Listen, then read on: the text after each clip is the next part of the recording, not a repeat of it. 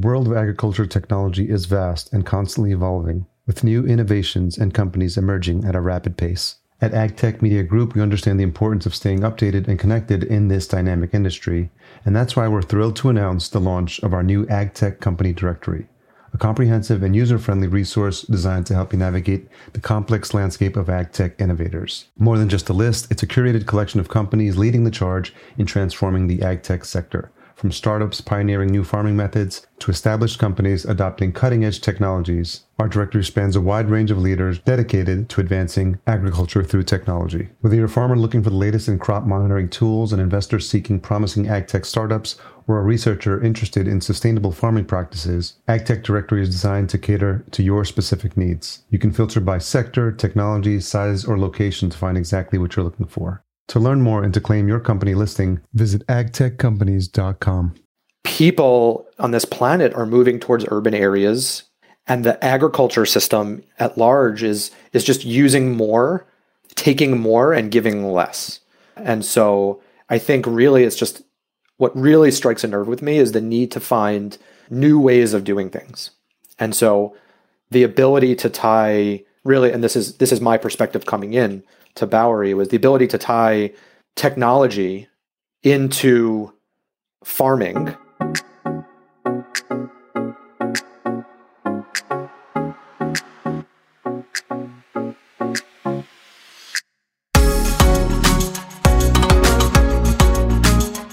Welcome to the Vertical Farming Podcast, weekly conversations with fascinating CEOs, founders, and agtech visionaries. Join us every week as we dive deep into the world of vertical farming with your host, Harry Duran. If you happen to hear a little background music, it's just something I have on in the background for the holiday spirit. Vertical Farming Podcast Season 2. Happy holidays. Recording this in December 2020. I think we're all looking forward to wrapping up this year and seeing what 2021 has in store for us. If this is your first time listening to the show, Thank you for joining me and thank you for listening to these conversations. I'm sure you're in the right place, as this is the show where we interview fascinating CEOs and founders of the leading vertical farming companies from around the world. And in case you missed last week's episode, we had a doozy of a conversation with John Purcell. He is the personable and gregarious and engaging CEO of Unfold. If you haven't listened to it, I highly recommend you check it out. This week, I have the privilege of speaking to Henry Sztul. He's the Chief Science Officer at Bowery Farms. Henry is a physicist, an entrepreneur, and a self proclaimed tinkerer.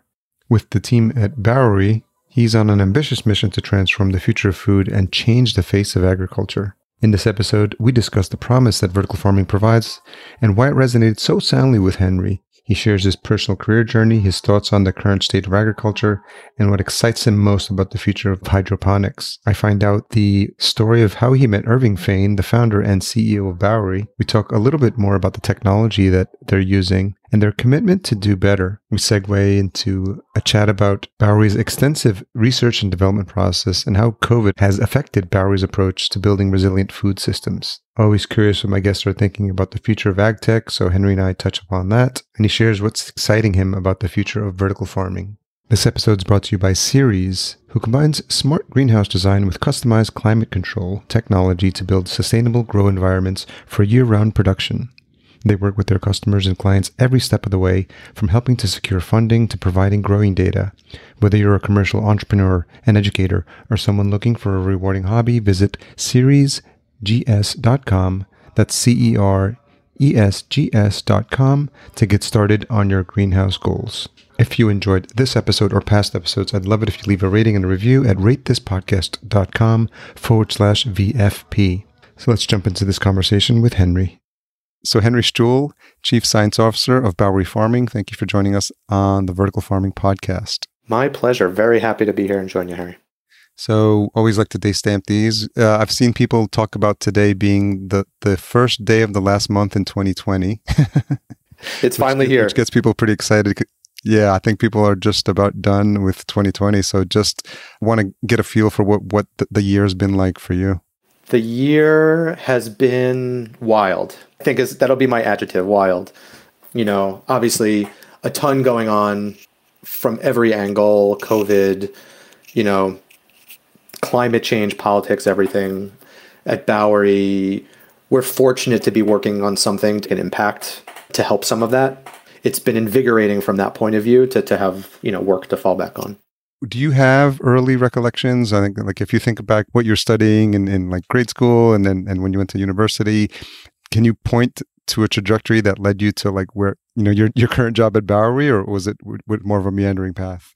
It's probably a little bit of both. I actually that that's a great. I love that question. It's probably a little bit of both. Like I always wanted. I was always curious about how things worked, how to improve things, and so I had a little bit scientist, a little bit engineer, sort of always in me. And one of the things that I looked for after college was this mythical place that I heard of called Silicon Alley in New York. Oh yeah. yeah. And and I found it and I got into the startup world and was able to to create things and and build products and and uh, very fortunately, I stumbled upon indoor farming.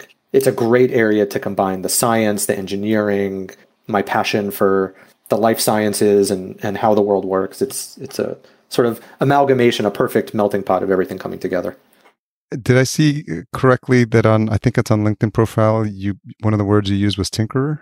I am a tinkerer. Yeah, I love. actually, that's how I got into ag tech vertical farming in the first place. I had a, a early 3D printer, sort of like the first I'll call cheap 3D printer, and I was sitting at my desk at work printing um, parts for a hydro- hydroponic system, this like modular hydroponic system that I could 3D print myself. Okay. And so yeah, I just I love to tinker with things, and and it was sort of coincidental at that that same week. Irving Fain, the the CEO and one of the co-founders of Bowery, shot me a note saying, "Hey, let's grab coffee." When do you can you point to an, an early interest in technology in, in gadgets? Is it just like you know, was it was it certain shows that brought you in? Was it your parents or like where did that passion start?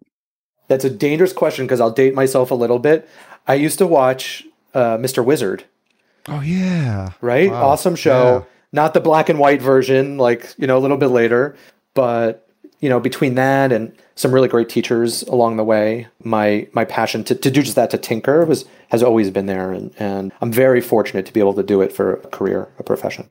Are there any uh, inventions that you can claim credit for? Yeah, actually, I worked to develop a new type of twisted optical fiber that, when a laser passes through okay. it, a very unique special beam comes out the other side which oh, wow. has what, what's called optical angular momentum. And uh, that's actually what my, my PhD thesis was on. And if you're not careful, we'll like go totally into that. So I'll, maybe I'll leave it there.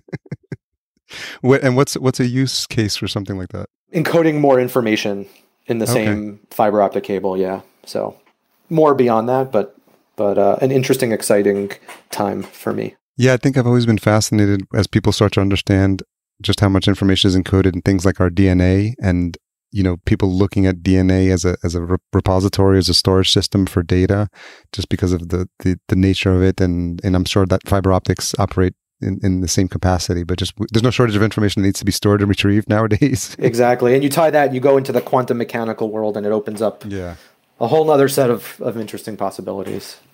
Yeah because i think the quantum the physics they start to get into like what could be probably termed like supernatural and then like objects at a distance and then like observed objects behaving differently. It starts to get pretty crazy.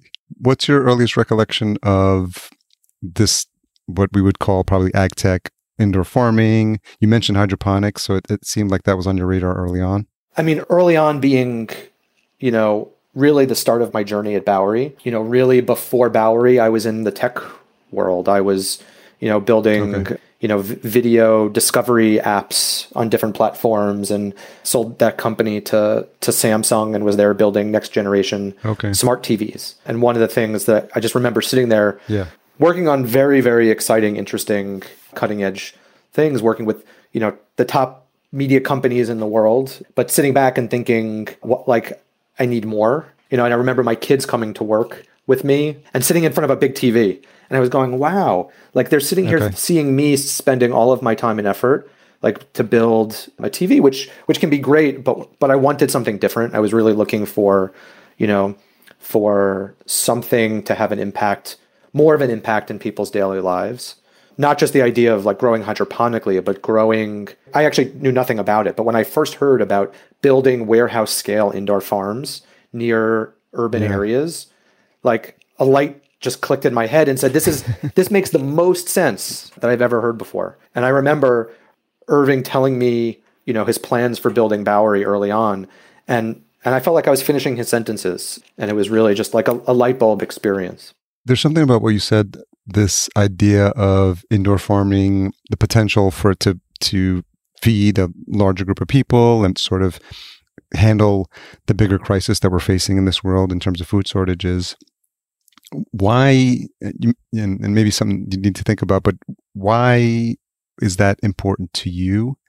Or, or why is the thought of that or the promise of that something that, that, that was attractive to you? Yeah. So what really clicked with me is it's not just feeding people now, like it's feeding people to come. And so our global population is, you know, set set to rise to to really just mind mind-boggling numbers. The people on this planet are moving towards urban areas and the agriculture system at large is is just using more, taking more and giving less. And so I think really it's just what really strikes a nerve with me is the need to find new ways of doing things.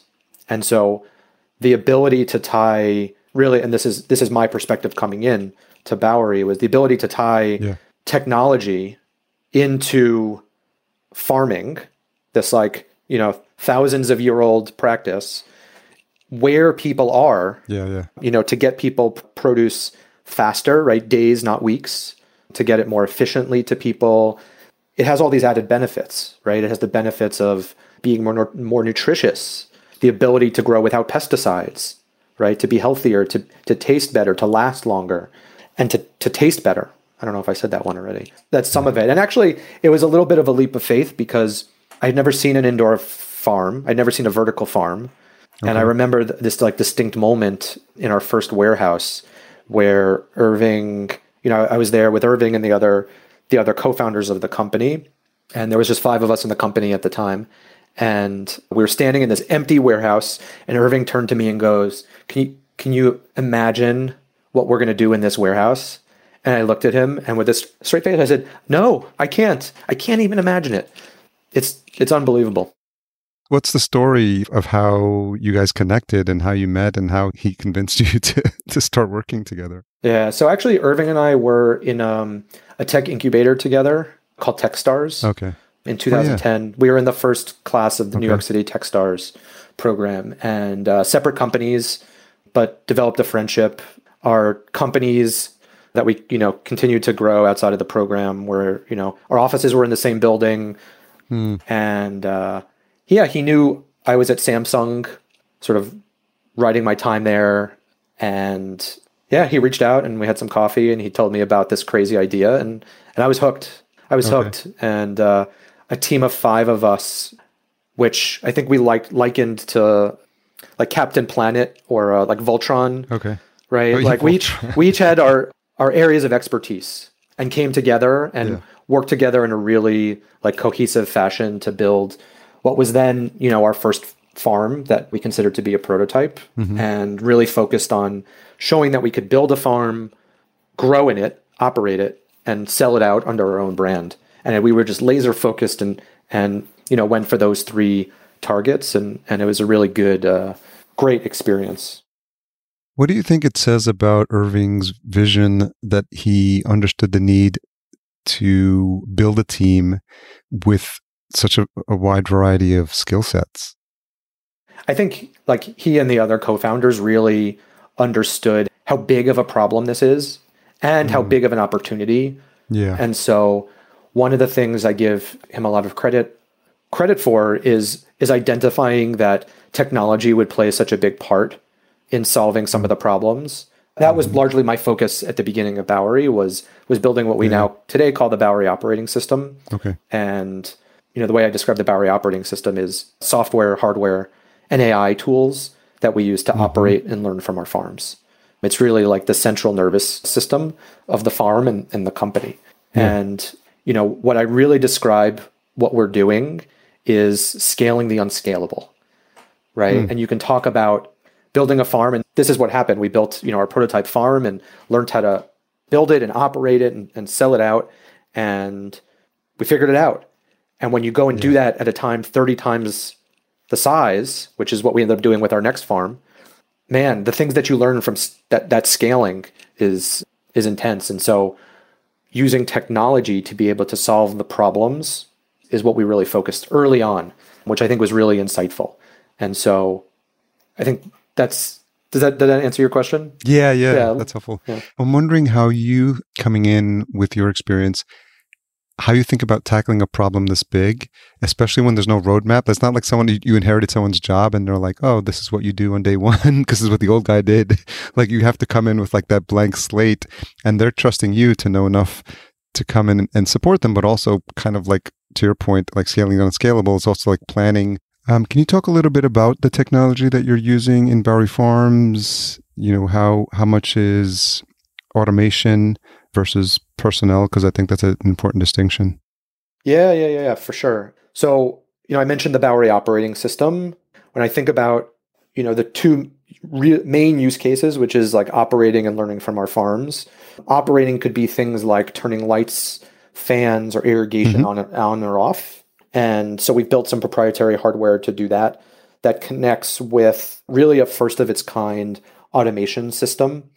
And so it all connects together in a way that, from that aspect of it, of like how things move around, how you get to mm-hmm. crops, keeping track of what lights are on and off. Like all of yeah. that is automated because, you know, going back to making the unscalable scalable, we realized early on that someone could not, you know, be sitting there keeping track of what needed what type of light, what recipe of light, how much day versus night, you know, and you think about all the variables that go mm-hmm. into growing plants, it's, you know, things like light photoperiod, intensity, spectra, irrigation, there's just too many variables yeah. to keep track of from a people point of view. And so the Bowery OS has automated a lot of that.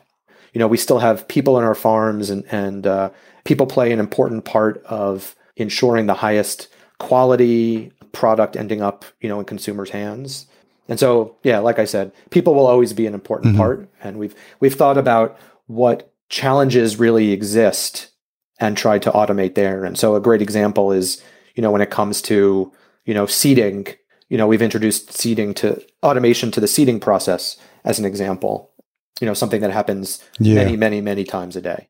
And do you also look into factors such as, you know, I, I, a chat with the folks at the folks who are working at Bayer, the Unfold, the and then just mm-hmm. the work that's being done in genomics and and, and do you work at operate at that level or, or is it mostly other options yeah. So this is so now I'll really, you know, this is where I'll, I'll get really yeah. passionate. I was talking about operating. There's also the yeah. learning side. And so at Bowery, we're very committed to constantly doing better, doing better from a yield point of view, a quality point of view, and a sensory point of view. And so what we look to do in our, our farms is treat every crop as a learning opportunity. Hmm. A Bowery farm is very much like an assembly okay. line for plants, where every day we plant, harvest, pack and ship, yeah. right? And so in our large our largest farm in in the Baltimore Maryland area, we have upwards of 100,000 crop cycles a year. Wow. Which if you think compared to traditional yeah. farm is staggering, right? Part of that is like our definition of what a crop is, but really each crop, each planting of a certain cultivar, a certain type of crop, we think of and track independently. And so, you know, one way I didn't describe Bowery earlier was was as a company where we really focus on on delivering protected produce to, to our consumers. And so part of protected produce is this idea of traceability. And so we actually have traceability of our crops hmm. from seed to store. We know everything, we know where they've been, who has interacted yeah. with what where. We know what experience the crop has had during its life. And so we don't grow with one recipe for a butterhead. Okay. In fact, we don't even grow just one butterhead necessarily in a Bowery farm. We're constantly looking to improve.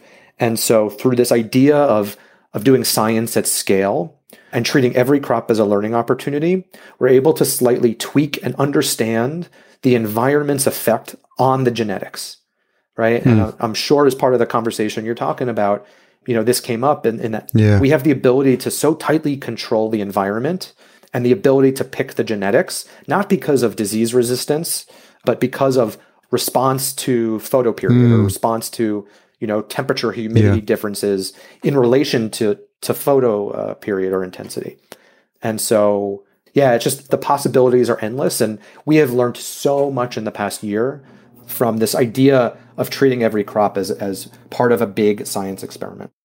Do you find that there's challenges in terms of almost having too much data that you know how much of it is actionable and how much of it can be turned around into something that can have a tangible impact on the final product?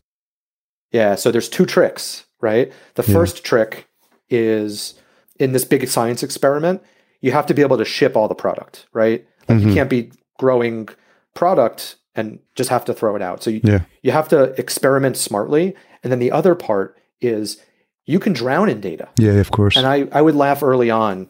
You know, we'd sit, you know, all all of us would sit around the table in the company and we'd we'd laugh, you know, jokingly when we would hear other companies say that they have millions of data points. You know, they're collecting millions Yeah. of data points a day. Well, you know what? We could increase our frequency of data collection and have tens of millions of data points, but that doesn't that's not where the intelligence is. And so this problem of drowning in data that you're talking about is again partially solved with with being smart hmm right of what you're collecting and how you're using it. It's also can be solved by having very explicit questions to ask of the data understanding where your challenges are and using either you know simple decision making algorithms more complex machine learning algorithms or you know more complex ai deep learning techniques Mhm. to make sense of all the information you have And do you find that I'm wondering it sort of like presents itself with its own set of new challenges. So d- does that then start to color how you think about the team that you need to grow in order to you know, sort of work with all these data points and then and then act upon them? Oh, definitely, definitely. Yeah, I would say, you know, as we've grown the team at Bowery, it's been really focused, certainly on the operations side, also very much on the the tech, you know, the science and tech Yeah. side. You know, and as we've grown as a company, you know, I mentioned the number of farms we have. This year, we've grown from being roughly in hundred stores early in the year, in like January, to, Yeah. to over 680 stores now. Hmm. And so you also need the sales and marketing, you know, commercial team to support that and the Yeah. people team, right, to help you build the company. And so we've really built a, a diverse company that, of course, you know, is needs to focus on the, the technology and the operations and the science and the commercial aspect and the finance. There's a lot, you know, I said this early on when we were talking, there's a lot that goes into building, you know, a, a modern vertical farm. Uh, so it's, it's really exciting. I, I'm thinking about all the the brain power that's going to the operations inside the building, but then there's also you know you're speaking about different neighborhoods and locations. So is some of that brain power going to decide where to like place the next farms? For sure. Yeah. I yeah, think yeah, that's part of it, right? There's there's lots of different aspects of like where should you where's the best place to put a, a large warehouse scale indoor farm? hmm And so you have to think really strategically about how you do that and when you do that. And yeah, we certainly, you know, that's where our minds are these days. Can you talk a little bit about the uh, Bowery's R and D process? You know, the approach, and uh, I understand it's a pretty pretty big focus for the company as well. Yeah, yeah. And so really, you know, I was talking about how we do science at Mhm. scale. That's really grounded by, you know, how we think about R&D at large. And so at a much smaller scale, we're focused on the environment and the genetics. In our current product offering, we experiment with hundreds and hundreds of, of different recipes and different cultivars. Mm-hmm. And the goal is really to find the best combinations, the best combination in this space, this really large space of of like it's a it's really a big multivariable uh, optimization problem. We also have an arm of research focused on future looking products. And so, you know, we have investigated things ranging from onions and carrots and watermelon and strawberries and tomatoes to, you know, that's all really exciting to things like, you know, just crispier Mm. lettuce. And so we have a whole branch, you know, focused of research effort focused focused there. Is there anything that you've seen with some testing out some of these new types of foods that show some promise in terms of what people might normally not think of or associate with vertical farming? Yeah, so we are particularly focused right now. Well, let me go yeah. back, you know, a, a, couple of months. We recently launched a product that we're really excited about called Crispy Leaf. Okay. It's on shelves now. It came from this idea of wanting to sell a crispier lettuce, almost something like an iceberg, mm-hmm. but something that has you know that's a little bit darker and richer and not not like your your traditional iceberg. Yeah. And so we experimented with lots and lots of different varieties from a number of, of seed companies. And we ended up landing on a, a product that we're really, really proud of, really crisp, flavorful product. And we're seeing some real traction in stores now. That's an example of like extending a current product line. You know, we're also we've been learning a lot about growing spinach indoors, mm. which is particularly challenging from really from seed to store. Yeah. Presents a number of challenges in a vertical farm, and so uh, you know we've made tremendous progress there, and are looking to bring that to market in the not too distant future. You know, things get to get to be a little bit more exciting and interesting when we talk about strawberries, mm-hmm. and so we've been focused on strawberry research and growing out of, of our R&D farm strawberries for about a year okay. now and are just really excited about the direction and where we can take you know this idea of having terrific tasting healthy produce all year round mm-hmm. in the leafy greens and taking it to something like strawberries where you know to get a deep red truly flavorful strawberry that was grown you know nearby where you yeah. live you know it's impossible in, in so much of the country. Yeah, and I think what people's when you think of the other brands and it's not necessarily there's not a correlation between the size or even color sometimes of, of a strawberry and then when you try to in terms of how it tastes and i think that's, that's right. part of the challenge that people are discovering that you know the more flavorful more flavorful may not necessarily be the, the prettiest and how to reconcile that Exactly. And so we think we're thinking really carefully about and methodically about, you know, what where we're devoting our research efforts and, you know, areas like that where we can impact flavor and can provide like a high quality product year round is where we're looking. Yeah, it's really exciting. And I, I think it's a real I think how we think about doing research at Bowery is a real differentiator. Mm-hmm.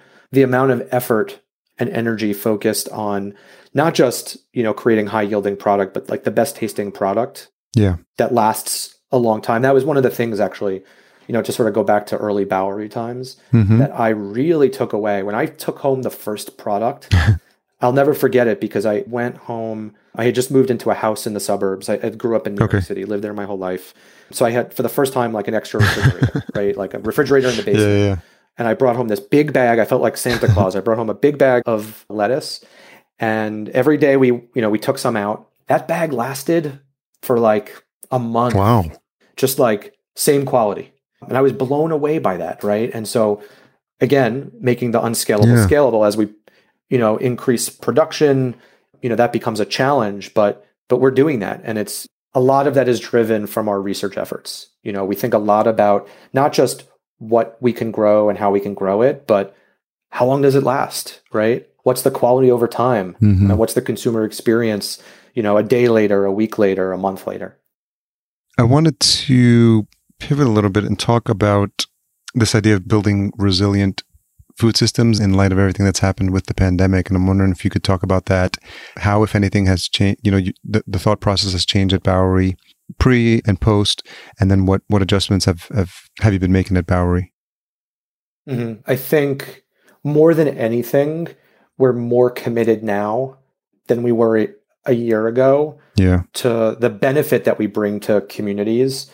You know, the fact that we can locate our farms closer to the consumer means we can contribute to, to stability of regional food supply. And what we can do, which is really exciting and, and interesting, is offer a flexible and adaptable food source. Mm. And so, what I mean by that is one of the core concepts in a Bowery farm is that we can we can adapt and adjust to the grow environment pretty much anywhere in the farm. And so if we can grow butterhead lettuce today, you know, in part of the farm, and next week use that same space for basil or kale, mm. or my favorite arugula. Yeah.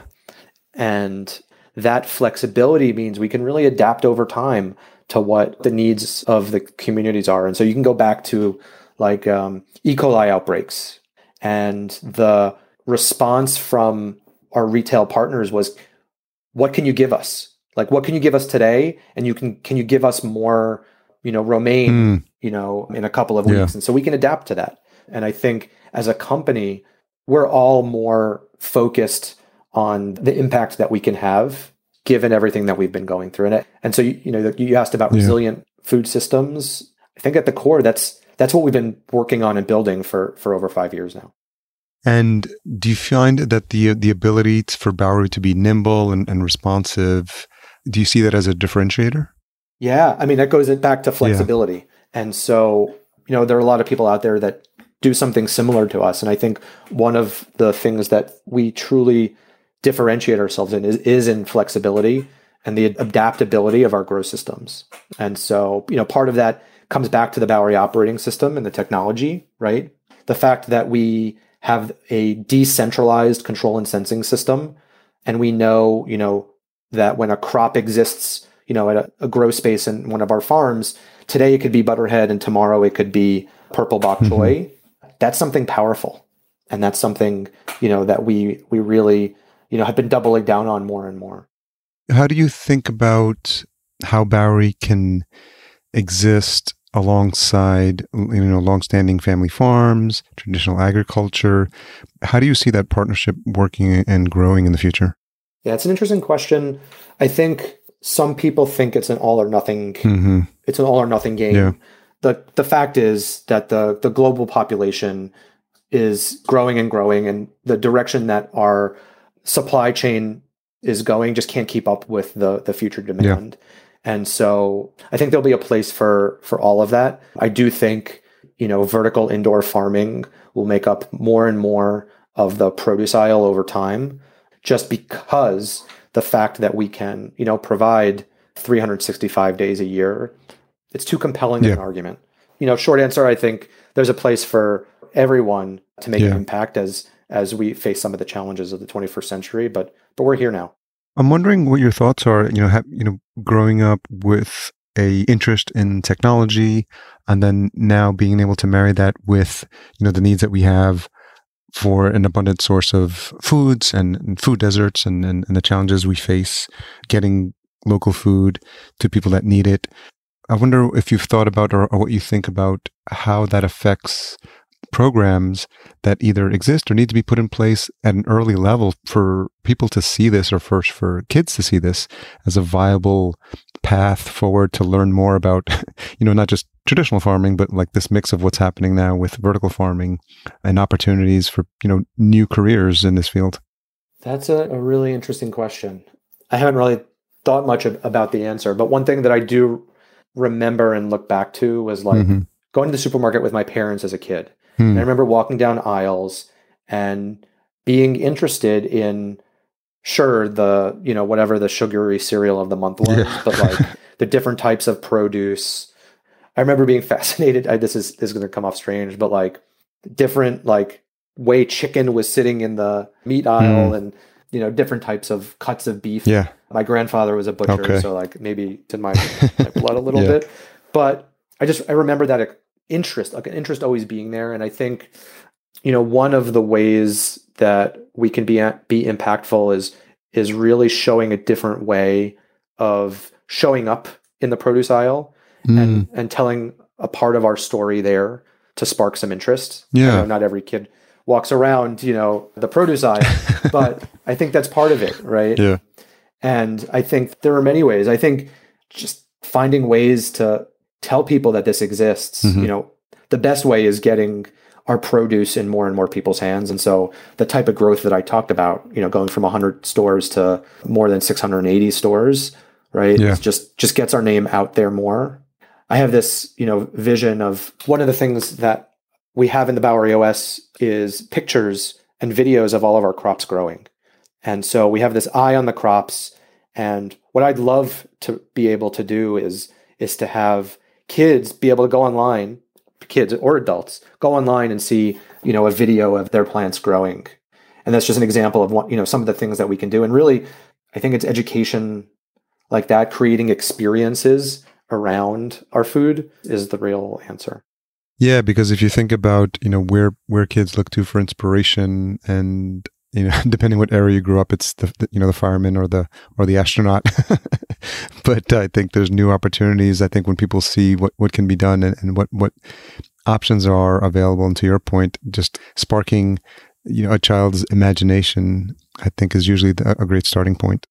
Yeah, yeah, yeah, yeah, exactly. I know since I've been at Bowery, like my kids have been more, you know, interested in in just gr- thing, growing things in general, Hmm. and that's all. That's their exposure, Yeah, right? And yeah. so I think we, we do have to find more ways to bring that type of exposure into urban areas. And I know there's there's you know many people that that are working on that that problem and doing some interesting things. I know in the the New York area, you know, there's community gardens, and- and school programs and greenhouse programs and you know the whole industry that part of the industry is is really progressing i think that's how you part of you know the other way that that we can increase exposure over time A couple of questions as as we wrap up. What's a tough question you've had to ask yourself recently?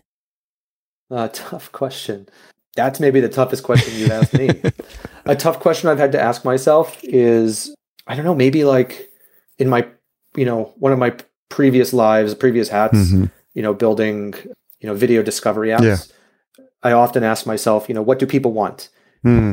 you know you're always thinking about what does the what does the user want in Yeah. that in that world it's it's a user right Yeah. what does the user want and you know i think a tough question beyond at bowery just delivering clean fresh produce you know once you get past that just that you could almost say but that's a big Yeah. thing once you get past that you know what do people want do people do you want a different flavor different flavor Yeah. lettuce do you want a sweet arugula i think those are some really tough questions that you know going back to your question about r&d focus we could Yeah. devote you know the next year developing you know a sweet arugula do people want that that's to me that's a tough question Yeah, yeah, yeah. That's interesting because it's hard to predict people's tastes, and then when you see like certain foods that become more popular, and and then to try to dig into the science, and it's probably some of the what you were struggling with when you were trying to figure out like what makes a video popular. It's it's along the same lines because you know each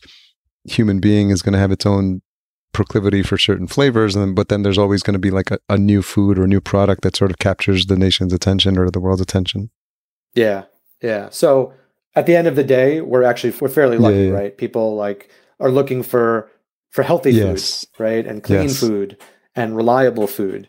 And so, while it's a tough question, there's a very strong base to stand on to help guide us. Is there anything about how you thought about vertical farming in general or about the way you've tackled certain problems where you thought one way and then changed your mind later about a different approach? I think that's the sign of a good leader. I think that's the Mm. sign of good thinker. I often have found myself, you know, thinking one way about you know maybe a particular design or a direction of an experimental design or you know some sort of engineering challenge come back you know a day or a week later and said you know what? That's that's something we have to reconsider. Hmm. You know i was wrong. I think the ability to say you're wrong is is big too. So you know at, at a high level yeah for sure.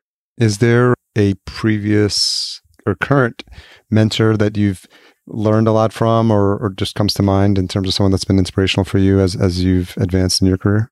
I've had the privilege of working with some really, really interesting people. I think, you know, my PhD advisor was someone that really helped guide the way I think. One of the Mhm. things that he, you know, really got me to think about was like how how you shape problems and if you approach a problem that you can't solve, how can you change the problem? How can Hmm. you change the space of the problem to one that you can solve? And so that's something that I've carried with me everywhere I've I've gone, and even more so here at Bowery. Is you know, if you can't solve something exactly as it's laid out, what can you change to make it solvable? Hmm. It sort of activates different parts of your brain, it sounds like. Yeah, yeah. It gets you to Yeah. think about the like not just thinking about a solution, but you think about the Yeah. problem, right? And at the time, now it was about I think it was a, a electricity and magnetism exam Okay. that I sat down with, and I couldn't answer one thing on the, the paper. But he said, "What could you oh. change? Oh. You know, what could you change on this to make you know to solve all of them?" And, and so that's a, a lesson I'll take with me.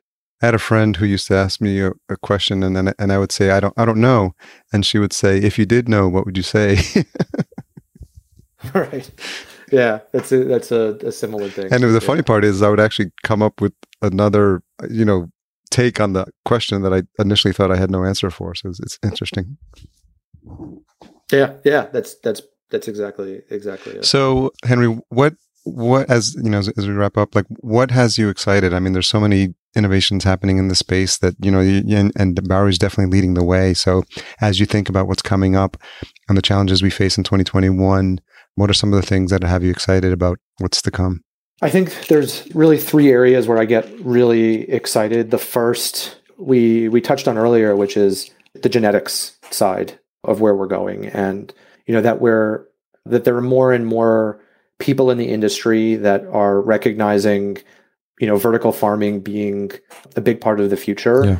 it's really opening up doors for us in terms of access to more and more genetics. And at Bowery, we're we're really focused on on um, testing, getting our hands in testing as as much as possible because both forward looking in terms of like what what these companies are developing, but also looking back into historical, you know, archives, mm. if hmm. you will, of what has has been developed yeah. has never been tested with the type of control we have. So that's one area that I'm really excited mm-hmm. about. A second is just expansion in general at Bowery.